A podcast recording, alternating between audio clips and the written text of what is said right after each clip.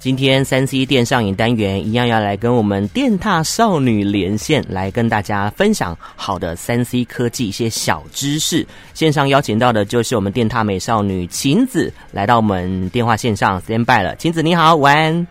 Hello， 各位观众 ，Lucas 午安。OK， 又再度相会了哦。今天我们要来 focus 在安卓手机用户上哦。呃，不晓得平常各位听众朋友啊，如果滑到一些经典的文章或者是很重要的网站内容，在浏览的时候啊，大家都是怎么去截图的呢？如果是安卓的用户，想要一次把全部的萤幕画面都截图起来，这一招啊，早就不用再另外下载第三方的 App 就能够做到咯。而且呢，只要三招就可以搞定完成了。那今天咱们一起来看看到底要怎么操作咯。有请我们今天的小老师晴子来为大家教学一下。好哦，就是各位观众，如果你是 Android 手机的听众，如果你现在不是在开车或者是骑车的人，人处于一个安全的状态下，其实都可以一边听一边试试看。我相信大家应该有会有这种困扰吧，就是你可能滑手机读到一些很长的文章，或是就是阅览到一些篇幅不小的内容的时候，很想要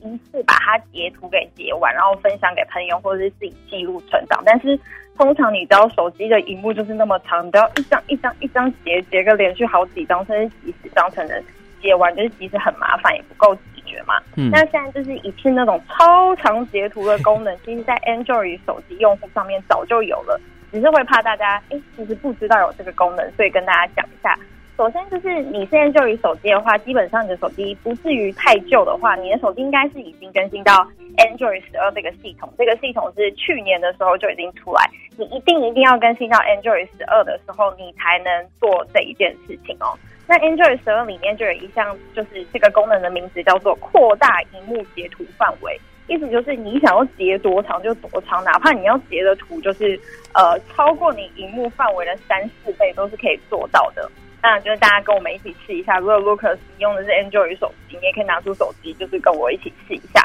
首先第一步呢，我们要进行就是第一步的截图。首先这个时候你就要用你的实体键，就是你在你的 Android 手机上面要按下你的电源键跟音量键，把想要的画面就是就是第一步就先截起来了。然后截完图之后，我们把那个图就是点开。那不管你嗯用三星的手机、Sony 的手机、小米的手机，还是 Google Pixel， 你只要点开了之后，右下角其实会有一个 icon， 它上面或许是直接就写了一个字叫做扩大萤幕范围的一个键，或者是这边有一个键，它是有一个上下头呃标示的符号，就是不要犹豫，嗯，直接点下去就对了。它这个时候就会帮你扩大你的萤幕的截图范围。那每一家手机的大厂的符号可能长得不大一样，但是就是右下角这边有一个呃上下延伸或上下延伸的一个箭头的符号，按下去就对了。那再来就是第三步呢，你要选取你截图的范围。最后一步呢，就是你选取你截图的范围，就是你只要一直往下滑动萤幕，一直滑滑滑滑滑滑滑滑滑，滑到哪里就是你要截图范围终止的地方。你这样如此一来就可以把所有的网页图片都截下来啦，就是真的可以截很长很长，三四倍、四五倍、五六倍都不是问题。那你到时候传给别人或者是你自己要留存档案的时候，看起来相对也就会方便很多。但想要提醒大家说，这个方法你一开始要截图的时候，你一定是要靠你手机的实体按键来截才会有效，就是你不能用一些，你知道现在就是有的手机是可以用手势截图嘛，那这个方式是没有办法达到，一开始一定要用实体键去截才可以达到。哎 Lucas 你是用 Android 还是 Android 还是 iOS 的手机啊，还是 iPhone？ 我用 Android。 你用 Android 是不是、嗯、那我想说也可以跟呃我们可能有 iPhone 的用户说，其实 iPhone 的用户应该也知道两年前上线 iOS 十三其实也可以这么做，就是只要你在那个 Safari 的那个原生的浏览器里面，其实就可以做到这件事情的。那就是这是一个很实用的小 paper， 像我之前就会看很长很长文章的时候，我都会用这个方法。是哦，这个方法其实是非常实用，不晓得大家是不是遗忘了呢？今天呼唤一下你这个沉睡已久的记忆哦。呵呵，太好了。可是，可是你如果用手机截过最长的一张图，你有印象是你截了什么吗？嗯，好像是前年的这个什么某家网站的中奖名单吧。哦，那个漏漏等的这个网页排版呢，真的是哦，我不晓得解了五六张之有了。但是呢，就是用了这个功能呢，哎，就可以顺利把这个中奖名单的我把它找出来。因为当时哦，它是没有分下一页啊，所以呢，在排版上面是比较麻烦。不过呢，就看在我幸运中奖的份上，就不计较啦。你记得好清楚哦。对啊，因为中奖嘛，唯一一次在网站上面中奖，这真的是太令人兴奋了。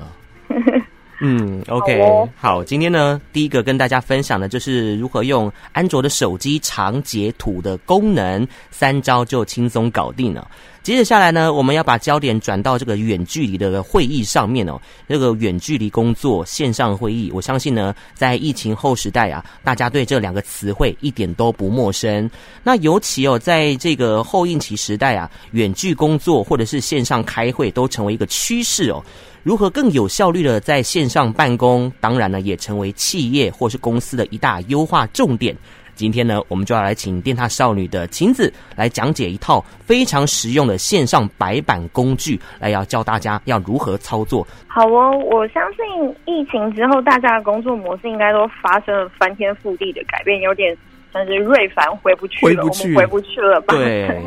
对，即使现在就是大家跟疫情可能共存，然后已经生活开始回到正常轨道，但是像我们电塔少女的办公室，目前就是都还是有自由选择，说你要弹性上班的日子是要在家或者是在呃公司，其实都可以。那大家有的人就在家，有人在家在公司嘛，那要怎么开会会是最有效率，让付出的时间有最高的 C P？ 那这个时候我们就要依靠很多就是可以 teamwork 协作的一些线上的实用工具。那今天要跟大家讲的这款工具，它是线上的一个白板，它叫 Miro， 就是呃，我们现在呃，因为在电塔上有每做一支影片，其实我们快速就要组成一个小专，所以犹如就是在执行各式各样的一个小专案。嗯，那这款白板其实就是它会让你们的专案不只是流于就是文字化，就是它会让它变得更有趣，然后更视觉化，然后就是让大家会更直觉的可以就是开会，然后进行一些讨论这样。那这个白板上面其实有很多呃不同的功能，然后也有很多不同的版本，像是你网页版可以用，电脑版你也有 App 可以下载，然后手机版也有 App 可以下载，就符合你的各种不同的工作模式，其实都可以使用啦。然后基本功能是免费的，也会有复杂的付费版本。那我们今天就从四个觉得它不错的点，想要跟大家就是来介绍一下它。首先，我相信大家应该都很讨厌就是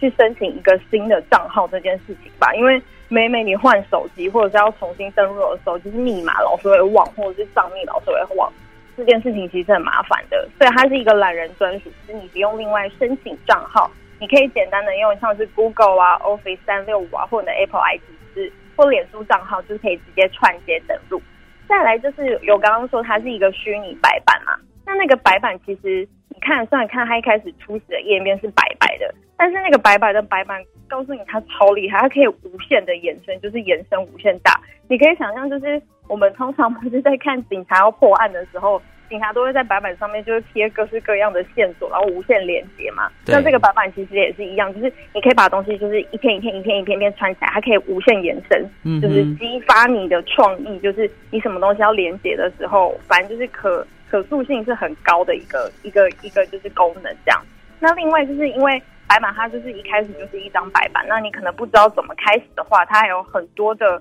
模板会让你选择可以一键套用，有点像是你 P P T 的时候有有有一些基本的样式，它会让你开启一个第第一扇门，就是哎我要怎么去规划我这个白板，它是有像心智图啊，或者是页面的示意图啊、看板这些东西它都会有。那你只要一进入白板首页，你就可以看到这个东西了。